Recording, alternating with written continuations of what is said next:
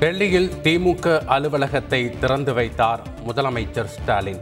சோனியா காந்தி சீதாராம் யெச்சூரி ஃபரூக் அப்துல்லா உள்ளிட்டோர் பங்கேற்பு. அண்ணா சிலையை துரைமுருகனும் கருணாநிதி சிலையை டி ஆர் பாலுவும் திறந்து வைத்தனர். நிகழ்ச்சியில் பங்கேற்ற தலைவர்களுக்கு நினைவு பரிசு வழங்கினார் முதலமைச்சர் ஸ்டாலின். சொத்து வரி உயர்த்தியதை கண்டித்து வரும் ஐந்தாம் தேதி அதிமுக சார்பில் ஆர்ப்பாட்டம். ஓபிஎஸ் இபிஎஸ் அறிவிப்பு.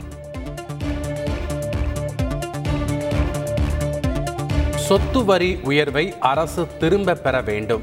கே எஸ் அழகிரி விஜயகாந்த் உள்ளிட்ட தலைவர்கள் வலியுறுத்தல்.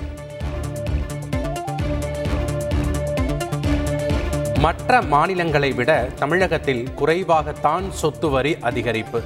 மத்திய அரசின் நிபந்தனையால் தான் வரியை உயர்த்தியதாகவும் அமைச்சர் கே என் நேரு விளக்கம். முதல்வர் ஸ்டாலின் மீது நம்பிக்கை இருப்பதால் போராட வேண்டிய அவசியம் இருக்காது என ராமதாஸ் கருத்து. பத்து புள்ளி ஐந்து சதவீதம் இடஒதுக்கீடு. ரத்தானதற்கு திமுக தான் காரணம் என எடப்பாடி பழனிசாமி குற்றச்சாட்டு.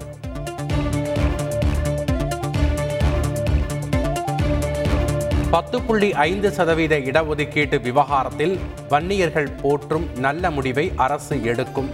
நீர்வளத்துறை அமைச்சர் துரைமுருகன் நம்பிக்கை. தமிழகத்தில் பிறை தென்பட்டதால் நாளை முதல் ரமலான் நோன்பு தொடக்கம். தமிழ்நாடு அரசின் தலைமை ஹாஜி முகமது சலாவுதீன் அய்யூப் அறிவிப்பு.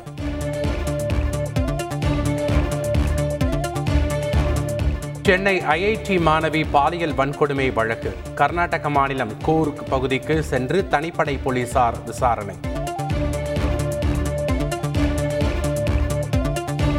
கோவிலுக்கு சென்ற மினி வேன் கவிழ்ந்த விபத்தில் பதினோரு பெண்கள் உயிரிழப்பு.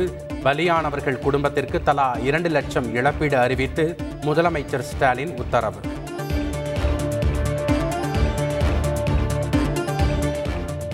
இலங்கையில் அரபு எழுச்சியை உருவாக்க முயற்சி. அதிபர் கோத்தபய ராஜபக்ச குற்றச்சாட்டு.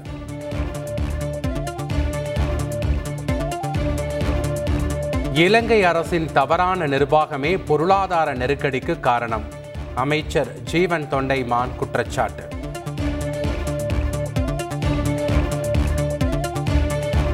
பீஷ் திரைப்படத்தின் ட்ரெய்லர் வெளியீடு. நடிகர் விஜய் ரசிகர்கள் உற்சாக கொண்டாட்டம்.